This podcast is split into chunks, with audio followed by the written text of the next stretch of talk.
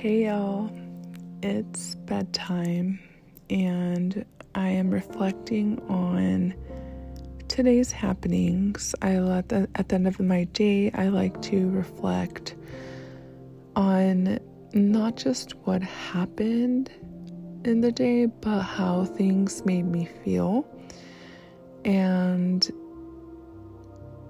then this is where I realize if I was particularly happy about something, or maybe something didn't sit right with me because I noticed that sometimes I allow life to get so busy and I get overwhelmed by whatever situation is happening at the time that I don't necessarily take the time to pause and process.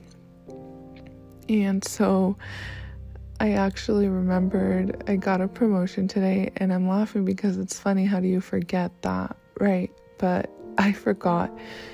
And so that happened today. And well, first off, I wanted to talk about how earlier this month, it's May, I was feeling very overwhelmed by how busy May is for me socially.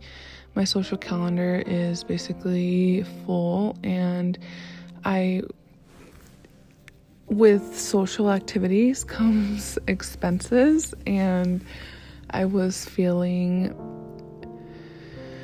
very uneasy about how expensive the month was and all of the expenses that I was expecting and accounting for, and I had to budget for, and how it was going to take me out of my budget for June. And now I had to like not do anything fun in June, and I was just feeling so overwhelmed by that and I kept reminding myself and I, I can talk about this in a different episode because I think that that deserves an episode on its own. And this is a journey that I'm on currently, so I don't feel equipped to speak about it yet but I recently unlocked a new level of trauma, and that is money trauma, financial trauma. And stay tuned to hear all about it. But today's episode is not about that. One of the aspects of healing money trauma is rem- having affirmations for yourself. So, for me, this looked like repeating money flows through me um, as quickly as I am releasing money, it is coming. And I kept repeating to myself, money is coming. I trust that money is coming. For those of you who are superstitious, I don't know, uh, for me, in my culture, there is the superstition that if your hand itches, um, there's money coming into your life. and I felt my hand very itchy, and I was just wondering where is this money going to come from? Because I had already received my tax return, so there was like no reason for my hand to be itching, but I released these thoughts of scarcity and I just trusted. And I trusted that money was coming and I kept repeating money money is coming and I felt so excited about it and I acted as if it had already arrived. That's how happy and embodied I was in this money affirmation. And to my surprise, today I received great news. I have been promoted um, to a higher tier position, and that came with a 25% increase, and I am over the moon. I feel so excited for n- not just making more money, right? But what this means for me because I have not been able to save as much as I normally like to on a monthly basis, and this is because I accrued an expense that I accounted for in my yearly budget. This was my car payment of $400. It's 390 something, but I just rounded up account for $400 out of my budget a month for my car payment. And that has cut into my ability to save since I purchased my car. But it is something that I accounted for in advance, and it is something that I know that I was able to kind of take a break from saving because I have a good cushion saved. So, oh my goodness, I can talk about my car buying process and how I believe car buying should look like, but I just wanted to I mean, I guess I can talk about it. uh, I just don't want to this episode to be so long, but here we go. So, I believe that if you cannot buy a car in cash, you cannot afford it. So, when I had friends telling me, like, oh, I'm gonna buy this car, and in particular, I had a friend Oh, actually, I won't share the type of car because it's very specific and I just, it's unnecessary. So, the advice that I gave my friend when she was sharing that she wanted to purchase this car was pay it. Pay it to yourself right now. Act as if you had that vehicle already. So, what would that look like? If that looks like $400 a month, if that looks like $700 a month for some people, I have no idea why you would accrue that payment. But if this is you, pay it to yourself first. Save $400, $500 a month. Put it away. Can you do it? Can you do it comfortably? Can you put it away? Put it away for six months and then use that as your down payment. Can you do it without feeling stressed? If the answer is no, you cannot afford the car. And that is just the reality of that situation. Pay it to yourself for six months. If you feel that this is comfortable, this is something that you can do, go ahead and do it. And then use that as your down payment, use it as your safety to make payments on your vehicle, and then you have a six month cushion. God forbid something happens. You have six months of payments taken care of. Sweet, easy cruising, right? So that is that is how I believe car purchases should look. And these big major purchases can really set you back years uh, if especially if you have financial goals like I do.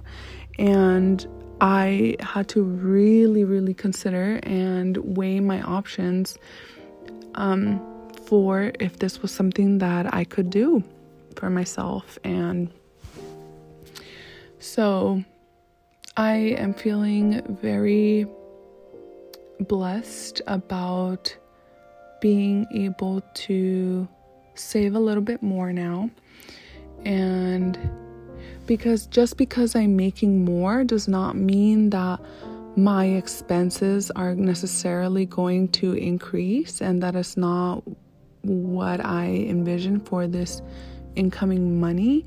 Um, I intend to keep my lifestyle the way that it is and if I can do a little bit more because I have the means to, cool, but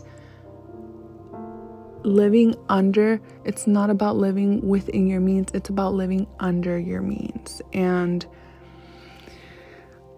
for me it's just very exciting to be able to put away a little bit more and have more flexibility on what I allow myself to do. Um, and my ability to meet my financial goals that I have. so exciting.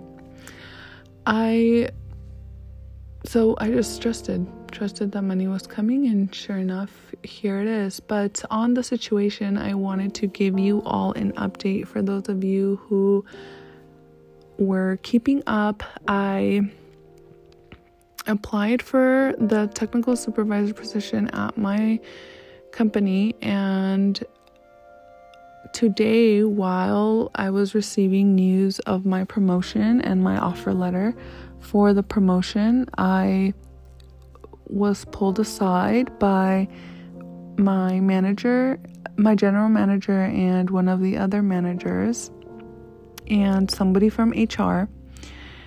And they basically or not basically, they told me that they took my application very seriously. The one of the requirements for the application was to complete an assessment and I can't remember the name of it right now off the top of my head, but apparently this assessment said that I was a 10 out of 10 match for the role.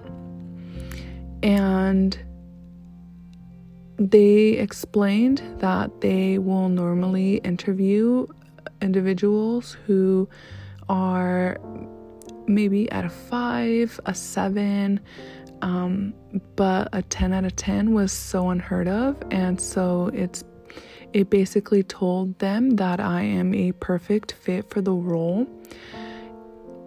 However, they can't jump me four levels. and that is what I was trying to do. Like, who the fuck do I think I am? Oops, sorry. I'm trying to keep my episodes non explicit in case people listen in the car with kids and such. But uh, that's literally the energy that I carried throughout this whole process was ooh, it was just I was just so nervous and I doubted myself along the way that this wasn't something that I could do. Like who do you who do I think I am asking to be jumped four levels and but I did it anyway despite of the fear and the negative beliefs and the self-limiting thoughts and and I just went for it because who do I think I'm not, you know? And just, I just did it. And what's the worst thing that they could say is no. And if I didn't do it, I'm already telling myself no. So there's nothing to lose, y'all. They told me that I was a perfect match for the role and that I they are interested in streamlining me so, what that looks like is this promotion is given to me because I am now one tier closer to being able to do this. Um, they express that they see me here long term and they want to get me into a position of leadership and that they understand that my talents are being wasted. And in my head, I was like, period. This is exactly what I have known all along, and it just felt very affirming to hear this from them. And I felt this like fire burning at the bottom of my heart because I felt valued and seen by leadership in my company for the first time and it was verbally expressed which is how I I, I love verbal expression of things and that is how my brain registers. And so this was that and that um, lit this fire in my in my heart. It was just this like burning urge to like yeah, like let's do it. And I just feel so excited um, for the entire process. I am looking forward to see what that looks like for me. And this is one of the focuses of my life right now.